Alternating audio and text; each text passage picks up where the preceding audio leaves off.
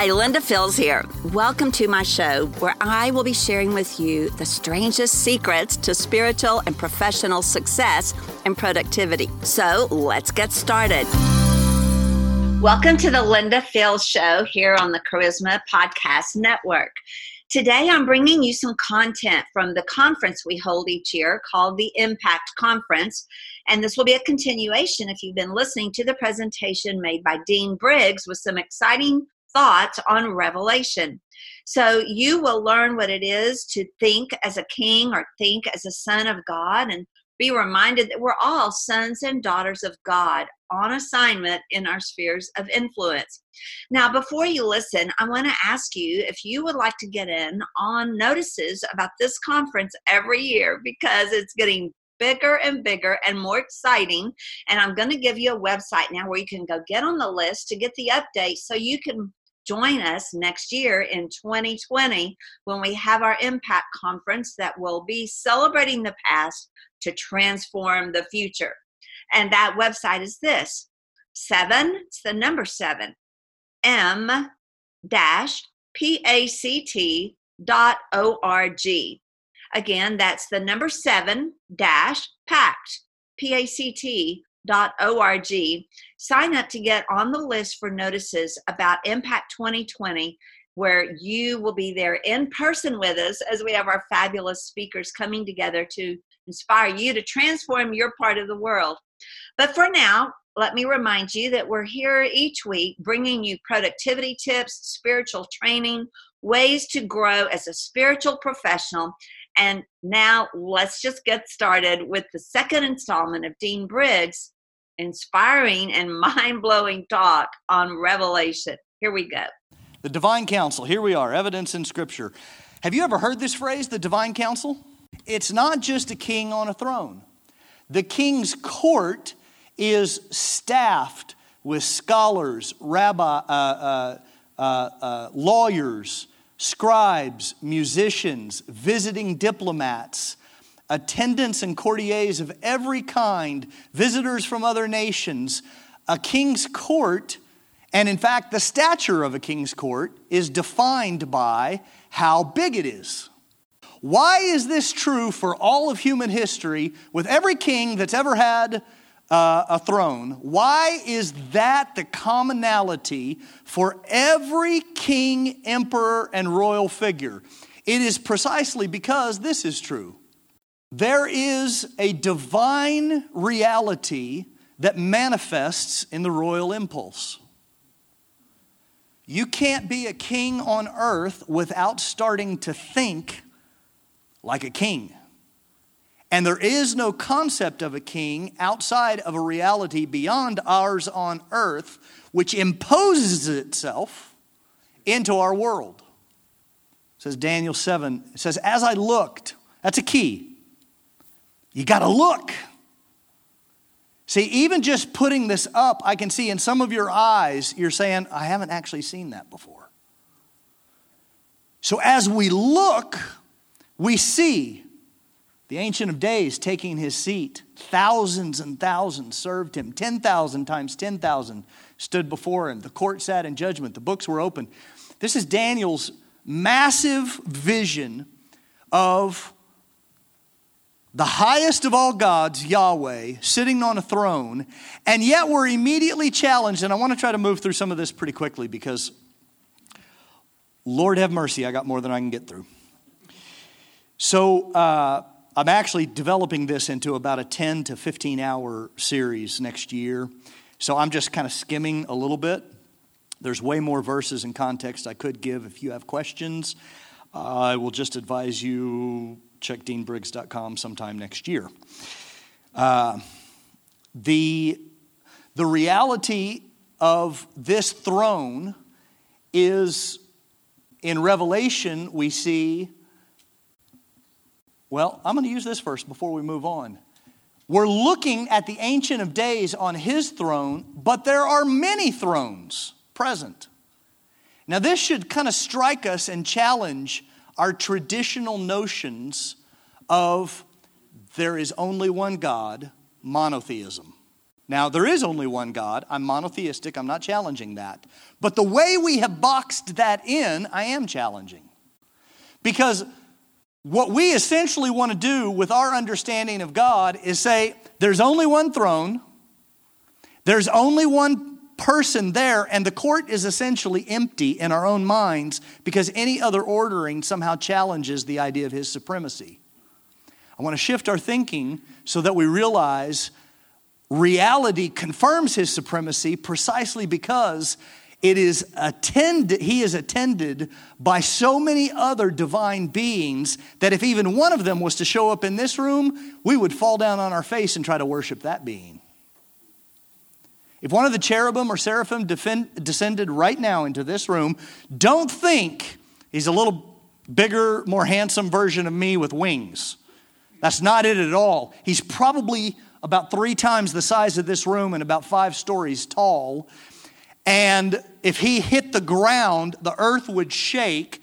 We would be overshadowed with just one of the wings with which he would unfurl, and we would all be terrified on the ground, crying out for mercy. And that's the dude that falls down in front of God.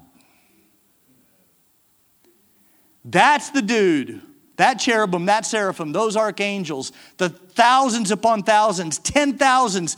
See, this is this is a courtroom. The court sat in judgment, the books were opened, but Revelation, we read it. There's there's other thrones. There's 24 elders. There's four living creatures. There's other crowns. So, right off the bat, we have to understand that God really likes to delegate authority. That's the very idea of crowns and thrones. He is surrounded by a power structure that he is not intimidated by in the slightest. The fact that every other creature in the earth would try to worship one of those creatures doesn't move him in the slightest. He sits in perfect confidence while they fall down and worship him.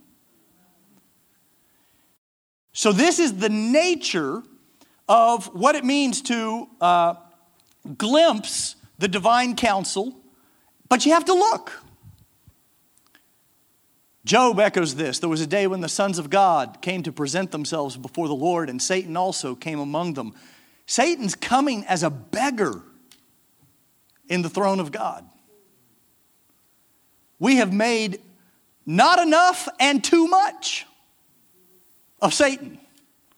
We make entirely too much and entirely not enough rather than a balanced understanding. The sons of God is a phrase, Beni Elohim. I'm going to try to develop this a little bit. Beni Elohim is sons of God. Bene, sons, Elohim, God. Here's another one Psalm 82 God has taken his place in the divine council. In the midst of the gods, the Elohim, he holds judgment. He's talking about judging the, the gods. He says at the bottom, You are gods, all of you, sons of the Most High. So, Most High is Elyon, so that's Bene Elyon. He's taken his place in the divine council. God is a Trinity, three in one. He is the only uncreated, true, everlasting, all powerful, omniscient, omnipresent God. He has created a host of heavenly beings that are called the sons of God in a heavenly dimension, the Bene Elohim, the sons of God that have access to him, surround his throne, and when those when a, a, a, faction of those rebelled and fell, they are what we know as false gods. But these are divine beings of real authority and real power that exist in a real dimension in the earth, and they're talking all the time because they know you're meant for receiving. They know it. So they're talking all the time. How many of you have ever gone to a Hollywood movie and you walked out because you thought, that isn't just wrong, that isn't just immoral, that's demonic? And you can see it increasing. There are, there are dozens and dozens, hundreds, thousands of biological portals who exist in the time space continuum in Hollywood. And they are receiving all the time revelation from this dimension. The heavens will praise your wonders, O Lord, your faithfulness in the assembly of the holy ones. Who among the sons of the mighty is like the Lord, a God greatly feared in the council of. See, Scripture is unafraid to present a monotheistic picture of God above all other gods. So he is seated, he is attended to, he is served. It's why every uh, um, royal court on earth manifests that reality of the attendants around him, but he is greatly feared in that council. Nobody is thinking, since Lucifer fell, nobody's thinking, I can do his job. Now, Jeremiah breaks this down to an interesting human dynamic. He says, Who among the prophets has stood in the counsel of the Lord to see and hear his word? He's talking, he's, Jeremiah is chastising the false prophets. And he's saying, These guys are talking and they're giving instruction, but have they stood in that counsel? See, part of the prophetic gift in the Old Testament was to give an all access pass behind the veil. And so you will see language that you may be familiar with, but you haven't considered it before. Elijah and Elisha, when they stood before Ahab, Ahaz, Elijah stands before Ahab. He's standing before a human king. He's in that king's court. He looks at Ahab and he says, The Lord before whom I stand. No, Elijah, you're here standing before this king. Elijah says, No, I have access to the council. I'm standing before the Lord, and I'm an ambassador to your human court out of that court. So he's chastising them. Have they seen and heard his word? Have they paid attention to him? He says, I didn't send those prophets, but they ran. I didn't speak to them, but they prophesied. If they had stood in my counsel, they would have proclaimed my words. Interestingly, the New King James translates C O U N C I L as C O U N S E L. Because we're looking for heavenly counsel, we're looking for heavenly understanding, we're looking for heavenly revelation in, the, in, in that sense of wisdom, counsel, C O U N S E L. But the biblical understanding is it comes from the council. It comes from the highest place, the highest dimensions. Jude talks about this in the days of Enoch, many thousands of his holy ones. I'm not going to spend time on that. Here's the great thing I'm giving away some of the fun of this that I normally save for the end because I got other stuff to talk about. The New Testament reverses the equation. In the Old Testament, humans are the servants of God and angels are the sons of God, the Beni Elohim. In the New Testament, in Christ Jesus, you are sons of God. The New Testament reverses the theology. Angels are servants and humans are sons. The New Testament says through faith, we are all sons of God in Christ Jesus because he chose us before the foundations of the world. I could teach another time on, I believe this is part of the jealousy of Satan as he glimpsed this plan that we were chosen to be exalted to the place that he had access, the highest levels of access to the throne.